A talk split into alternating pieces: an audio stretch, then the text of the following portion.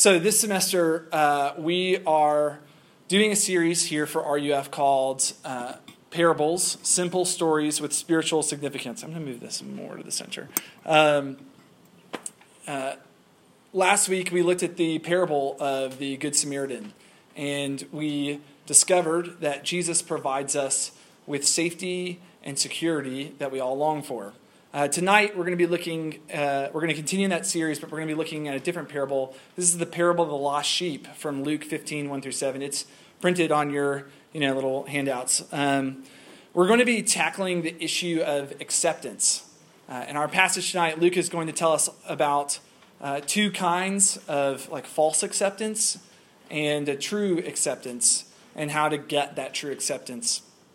The reason we're talking about this is because this is something we all long for deep in our hearts. It's why many of us join teams or organizations. Maybe you tried lacrosse one time because your buddy asked you to come along with him and you uh, said yes, and there you were with a lacrosse stick and you had no idea how to do any of it, but you felt like at least this person felt like I belonged here, you know? Uh, maybe you went rock climbing one time and you felt the camaraderie that was there in the gym and you said, man, I got to do this over and over and over again uh, because that made you feel um, uh, like you belonged. Um, in fact, I, I hope, uh, it's my hope that RUF is this for you, that when you come through these doors on a Tuesday night, you feel like you belong here.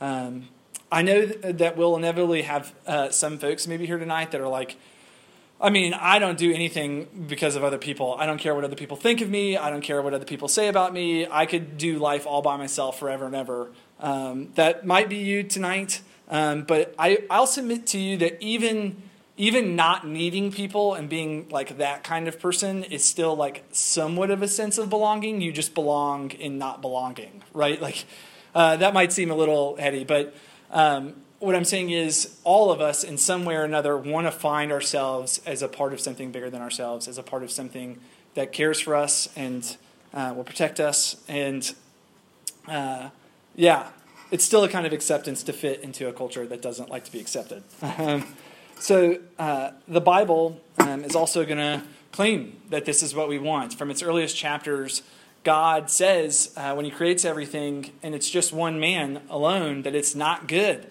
so he creates Eve, and then he pronounces that it's very good. Uh, this is the one thing that's wrong with creation when he creates it, that, that humans belong with one another. So tonight we'll be answering that question. How do we find acceptance? How do we find this belonging? Let's, let's read about it. Uh, this is Luke 15, 1 through 7. Uh, now the tax collectors and sinners were all drawing near to him, him being Jesus. And the Pharisees and the scribes grumbled, saying, this man receives sinners and eats with them. So he told them this parable What man of you, having a hundred sheep, if he has lost one of them, does not leave the 99 in the open country and go after the one that is lost until he finds it? And when he has found it, he lays it on his shoulders, rejoicing. And when he comes home, he calls together his friends and his neighbors, saying to them, Rejoice with me, for I have found my sheep that was lost. Just so, I tell you, there will be more joy in heaven over one sinner who repents than over 99 righteous persons who need no repentance. Let's pray. Uh, dear God, um, please help me to explain your word rightly tonight and uh, help the hearts of these students who are here to receive it uh, rightly, to respond to it, uh, to hold fast to it. It's in Jesus' name we pray. Amen. So let's dive into this passage. We're seeking to answer the question where and how do we find acceptance? Look with me at verses 1 and 2. That's where we're going to start. Right from the jump, Luke introduces us to these two groups of people the sinners and tax collectors, and the Pharisees and scribes. Uh, they're kind of kind of serve as foils to one another. They're, they're even going to show back up in the parable that follows. And you'll note, as Jesus sums it up in verse 7, that from the perspective of heaven, all people fall into one of these two groups, right? They're either, you know, in the Pharisaical scribe group or they're in the tax collector and sinner group. But what does it look like to belong to one of those two groups? Well, let's start by looking at the scribes and Pharisees. What are they like? we've had this group pop up before, right? In, uh, in the previous two parables, actually, a scribe was the audience of one, and then the Pharisee was in the other parable. Um, and we discussed in both of those that these men would have been uh, very highly valued in the ancient Near East. They had a reputation, um, you know, across countries and across landscapes of being like very zealous for the law, of being really good people. Um, if you if if you had met one of these uh, scribes and Pharisees, you probably would have wanted to be friends, or at least you would have walked away thinking that person is a good person. Um, but uh, the problem is the one detail Luke provides about these Pharisees is important, right? This is how he's going to sum up what these people are really like. He says that they're grumblers. This grumbling is the great identifier of the self righteous. Uh, this is this is how Luke marks them out and how he differentiates them. These people are grumbling. What, what are they grumbling about? Well, look with me again at verse 2. They complain, This man receives sinners and eats with them. It, it's difficult for these uh, Pharisees and scribes to comprehend how Jesus could possibly invite sinners and tax collectors at, to his table to be his friends. Uh, why? Um, well, sinners and tax collectors were notoriously bad people. Uh, sinners is just like a blanket term, could be applied to people who uh, who are sexually immoral, or it could apply to people who um, who steal or lie or cheat or you know any of the other things that the Bible would look down upon. We probably would do the same.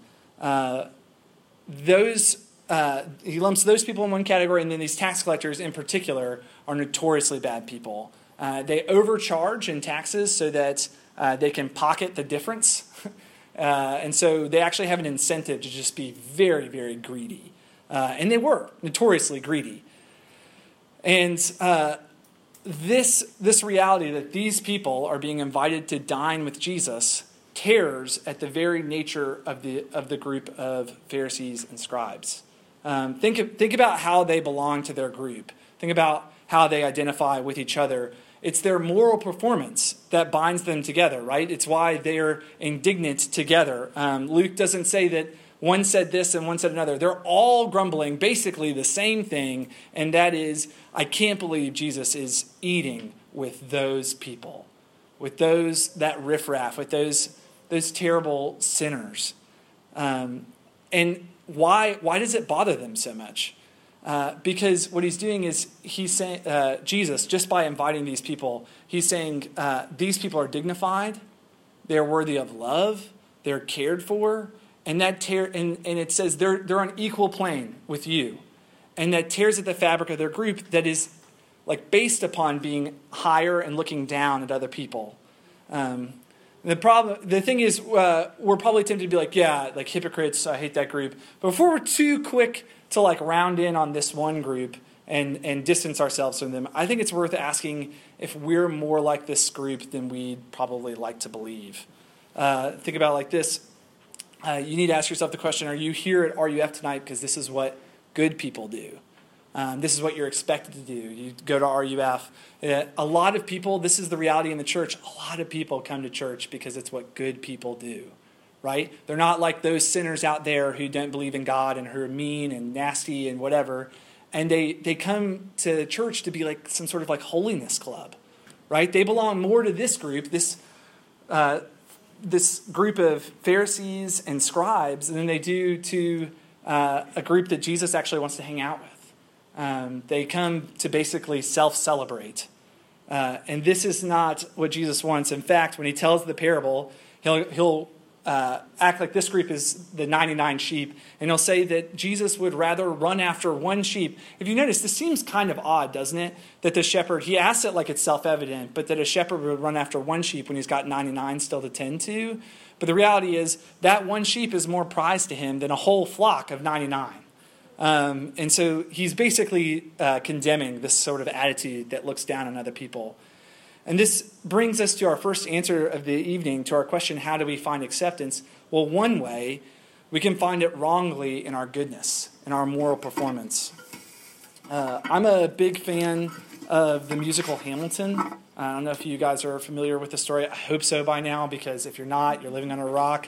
Uh, but it's, it's based on the life of Alexander Hamilton. Uh, but the narrator of the whole story is actually not Alexander, it's, uh, it's Aaron Burr. And his, his chief claim to fame, so to speak, is that he actually shoots Alexander Hamilton. That's, that's uh, you know, why he's in the movie, or why he's in the, the musical.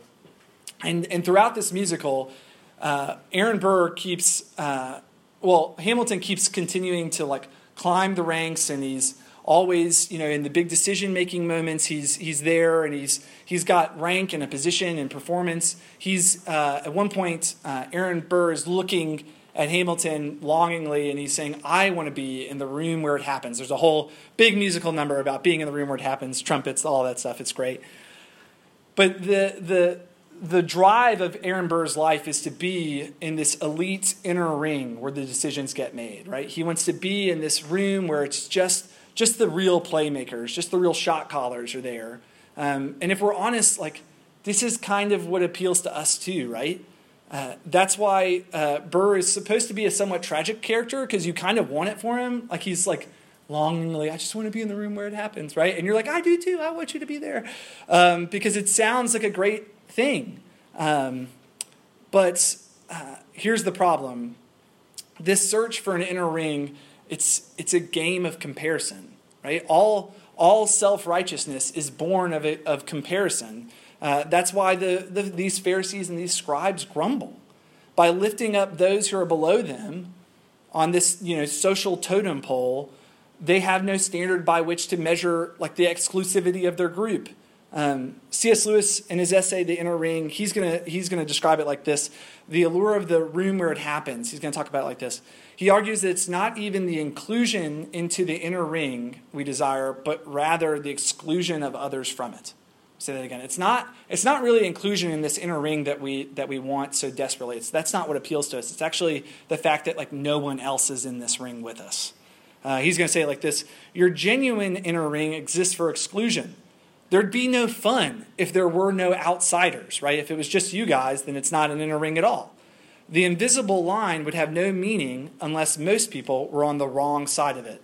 Exclusion is not an accident, it's the essence. In other words, like the Pharisees, when we base our acceptance uh, on our resumes or on being in some exclusive group, on, on looking down on the people out there, what we're saying is uh, we're making a game of comparison that we're always going to lose because there's always some other ring that's looking down at you.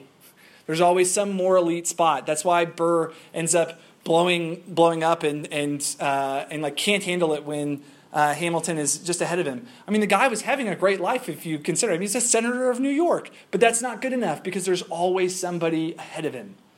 Um, but what about what about those people who don't belong, right? Uh, that's we've talked about people who do belong, but what about those who don't? Maybe you've been sitting here like, yep, and you know what? That kind of like Pharisaical attitude is why I don't go to church. Uh, that's why, like, before maybe coming to RUF tonight, I've avoided churches because I felt like they were just people self congratulating, patting each other on the back on how good they were. Um, or you're thinking, honestly, I would go anywhere if it just meant people would include me at all. Um, no one really wants me on their team. I've never been invited. You talk about all these things like uh, people want me there, but I, I've never felt that.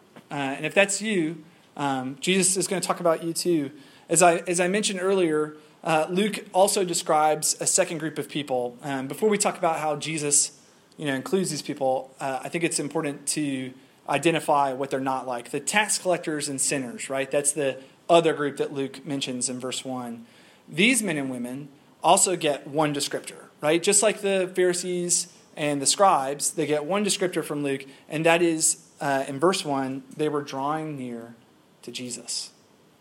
Note that it doesn't say they were drawing near to one another.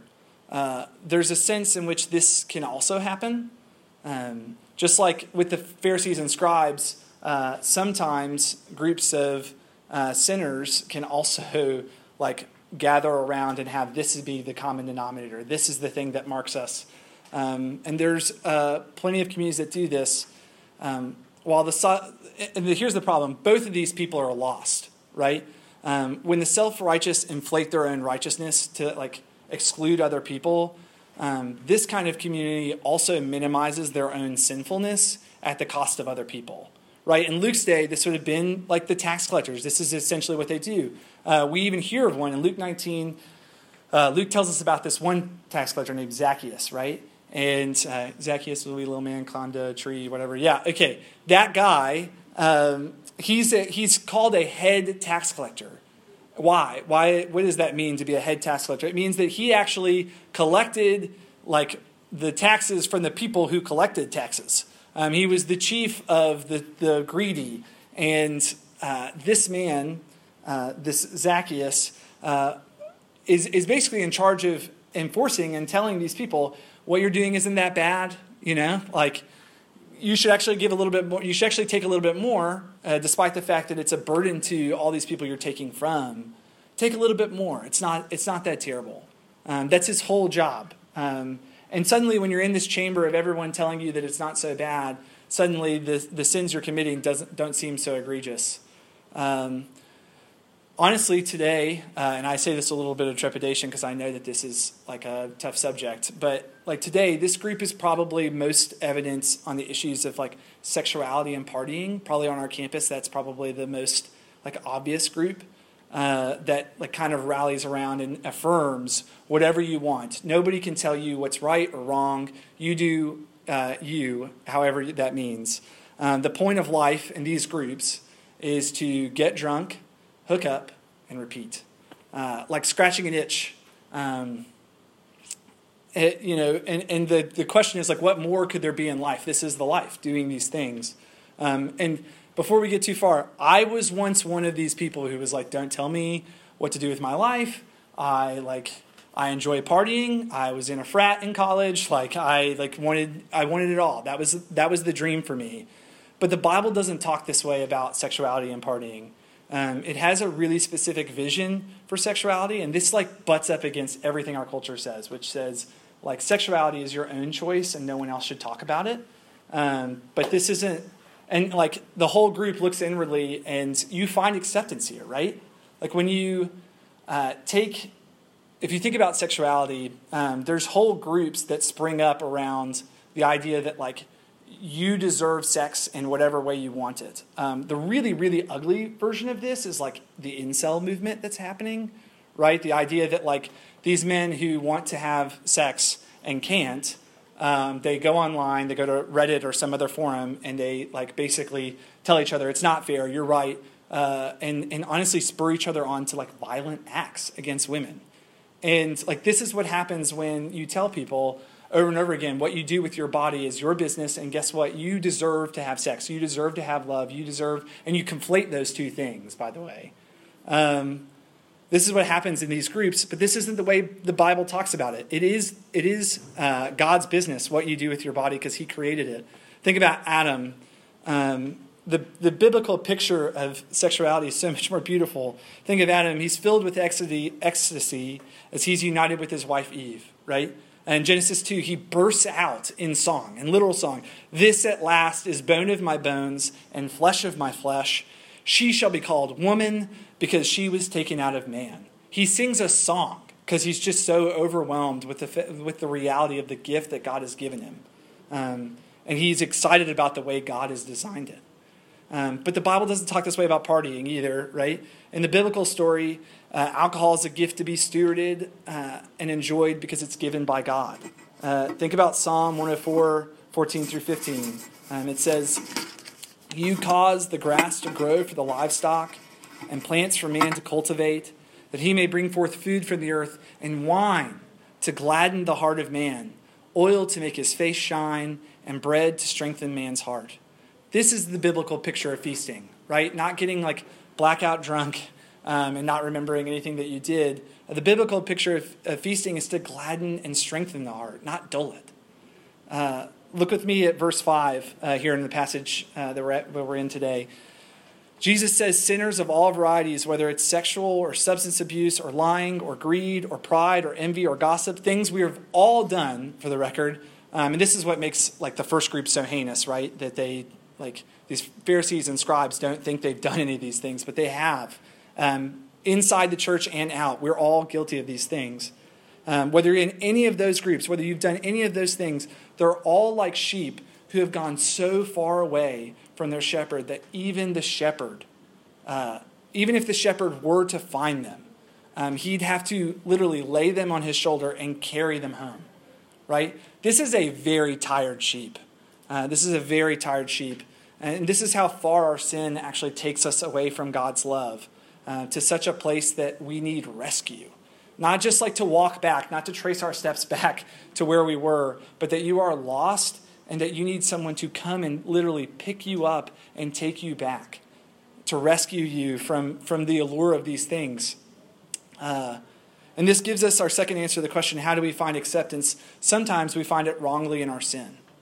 Uh, but the reality is this is like this is still this is tempting too right? I'm talking about it like it's like it's the easiest thing in the world but um, but it's not i from my own story i know it's not um, i thought whenever i was in college uh, my freshman year i joined a fraternity i partied. I thought the the whole meaning of life could be found in finding some girl to look at me and tell me that like I was good enough and I belonged and I was accepted and I wanted I joined a frat because I thought you know like these guys who are so good they'll tell me that I'm accepted. Um, I looked anywhere I could. A lot of us come um, a lot of us come to college and we're seeking that so desperately. Where is this group who's going to look? You're looking for them, and you're looking for this group who's going to look you back in the eye and say, "You are accepted here." Um, and the reality is, like, these things, um, at the end of the day, like they weren't enough for me. Um, I had a buddy who had been in RUF for a long time. I don't know how many of you guys are familiar with my story, but uh, I had a buddy who had been in RUF, and he'd been like kind of texting me and hanging out with me, and like over the course of like a couple of years. And one day he just asked me how I was doing, and I told him, "Oh man, I'm great." I told him all the ways I was accepted. Actually, I told him, "Man, I'm I'm going to be an editor at our school newspaper. I'm accepted by my employer. Uh, I've got straight A's this semester. I'm accepted by my professors. I, man, let me tell you, uh, I have, oh, let me tell you about this really, really cute girl that I'm dating. I'm accepted by like my dating pool. I'm just like listing this guy to this guy, all the ways I'm accepted. Um, and then I'll never forget this. His name was Ben. He looked me in the eye and he just said, Nick, I'm going to be honest with you. You sound, uh, that's like a great resume, but you sound exhausted and alone. And he was exactly right. Um, it was easy for me. Uh, it was easy for me to feel like I was accepted and I belonged when I was like 10 seconds deep on a keg stand and everybody was cheering. But who was there for me whenever I was throwing up later? Nobody. Nobody was there. Um, and that's like the, the reality was I was alone and I was tired. Um, tired of searching for something I like couldn't find. Uh, Saint Augustine, uh, who was a pastor and theologian in Africa, in the early 400s. He said it like this Our hearts are restless until they find the rest in God. So, is that you here tonight? Are you somebody who says, like, man, I don't belong to that group of like perfect people? And if anybody knew, if the people around me knew, like how bad I really was, if they knew the way, the things I thought about, if they knew the way I lived my life, they wouldn't accept me anymore. Um, or maybe you're tired of the other group. You're like, man, you're right, Nick. I'm like you. I'm, I've tried the other thing. I've tried finding acceptance in all these other groups that promise to deliver, and they just they just don't. Um, if you're tired of looking for your acceptance and belonging in these two groups that can't deliver what they promise, I have good news for you. Um, there is more to life than this. Let's look at uh, verse 4 um, as we head into our final point. So, we've said, right, uh, to review our two points tonight, we said that you can find it in your goodness and you can find it in your like sinfulness and your badness, and neither of those two things is actually going to satisfy you.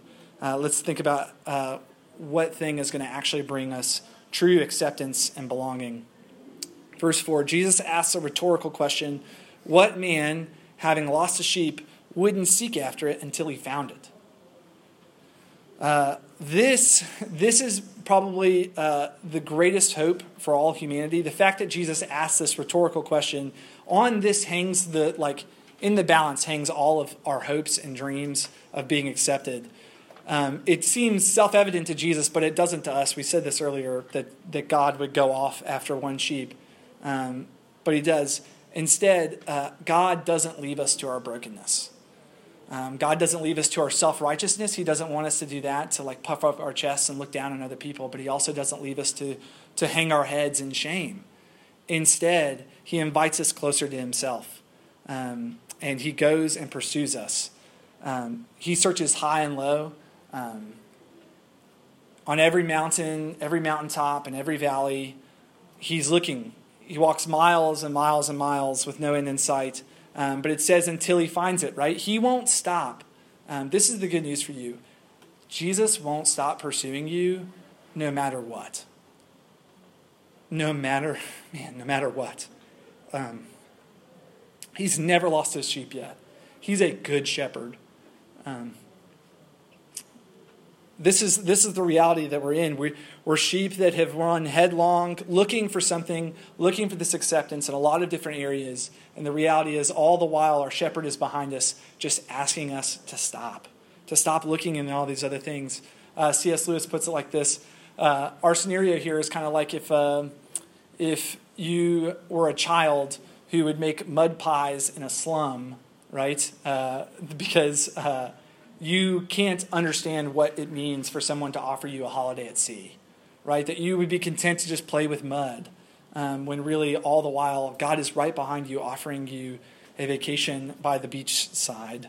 Uh, this is our final and lasting answer for the evening's question How do we find acceptance? We find it in the joy of our shepherd Jesus. We find it in a, in a shepherd who pursues us, who loves us, who follows after us, uh, no matter how lost we may feel. Um, whenever I was in college, I had uh, I worked at a summer camp for boys called Black, uh, Camp Timberlake for boys. It was in Black Mountain, North Carolina. I'd never been in North Carolina before, like this moment. I got there summer after my sophomore year, and uh, when I got there, I was like, "Oh my gosh, all these mountains is so cool!" Like, you know, I know they're not the Rockies, but they're like they're big, you know, compared to like here. Uh, so I like I get there and I think to myself like, man, this is gonna be a great summer. And my boss at the camp tells me, hey, I know a really fun trail you can go run because he finds out that I'm a runner. And I said, oh, really? Okay, cool. This is called Rainbow Trail. Um, the catch is that I'll have to like drive you there and then like drop you off, and I'll make a loop, and then uh, and then I'll come and pick you back up at the bottom of the loop. It won't actually like end in the same place it starts. But if you just keep running, you'll end up at this other place where I'll like drive my car to meet you at the end. Because um, it's sorry, because it's not a loop. It won't just like come back to the, the start. And so I said, okay, that's fine. Um, he said, I'll meet you there in a couple hours. I said, great. Um, he said, but you can call me actually when you get done. Um, but it shouldn't take you over a couple hours. And I said, great. Um, I know from my physique now, you're probably like, you were like running a couple hours. I was. Um, so uh, that that was me. I'm running, and he tells me like right before I get out of the car, he like kind of shouts it at the end. He goes, "Hey, make sure you take the left when you get to the fork." And I was like, "Yeah, yeah, yeah, okay." You know, just like right, I got it. Um, and what he didn't tell me is that this fork is really more like one trail just keeps going straight, and then there's another trail that cuts back over here. He calls that a fork. I call that like a different trail. Um, but he says like he says, make sure you take the left when you take the fork or when you get the fork. I said, okay, great. Um, I missed the sign that says like you know. Um, he told me it was like a rainbow trail or whatever. And I missed the sign that says rainbow trail this way, and I just keep running. Uh, and then uh, you know like a couple hours pass, and then like another hour passes and i'm still like kind of running because i'm like i should be getting to the end of this thing right about now. And then uh, like i start walking because i'm getting very tired. And uh, finally as i get to um, like honestly the sun is starting to set a little bit. And this was i'd been on this trail for like five hours and i was like i must have made a wrong turn. And uh, there's a sign I, I know this is this is cemented when i get to the sign that says uh, like Mount Mitchell, which is 29 miles away from our camp, three miles. And I said, Oh my goodness, how did I get here? I don't think the sign was accurate for the record. I don't think I'm that fast or that like endurance. But this is what it says. And I go like, oh no. Like I am not remotely in the place that I'm supposed to be. Here's the problem. I've been delaying calling because I didn't want to seem like an idiot, right? This is like this is my first interaction with my boss, and so I felt like so dumb. So I keep not calling him, and then I realized that uh, I pick up my phone and it's dead, uh, and I was like, "Oh, I am I am definitely toast in this situation." Um, uh, and so I like I said, well, I guess I just got to start walking back. Um, and I go maybe, oh man, maybe five minutes walking back, thinking this is going to take. I'm like going to go all night. I don't like maybe there's a search party, and suddenly like around the bend comes my like camp director um, with a couple of other people. Um, as the sun is setting, and he, you know, there's this big reunion. Like, oh my gosh, I can't believe. He's like, I figured you didn't really catch the like the fork, and I was like, well, because it's not a fork, it's a different. Tra-. But that's neither here nor there. The point is, right, that this is like this is the way that Jesus pursues us. Right, you run and you run and you say like, I can turn it around, I can get better, but you don't have to. Um, you don't have to trace your steps back. You don't have to make yourself better. You don't have to uh, work your way back into his good graces.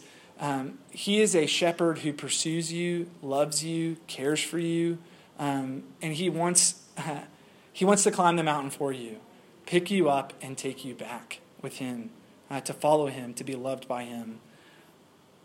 Tonight, I want you to consider doing that. Um, whether you're here and you're like, yeah, yeah, yeah, I love Jesus, uh, continue to let him carry you continue to let him be the shepherd that finds you and loves you. And if you're here tonight and you haven't done that before, I want you to consider thinking about it, uh, thinking about whether or not um, this is a shepherd you wouldn't mind uh, being loved by, um, that this is a place you could belong. Let's pray. Uh, dear Lord, thank you.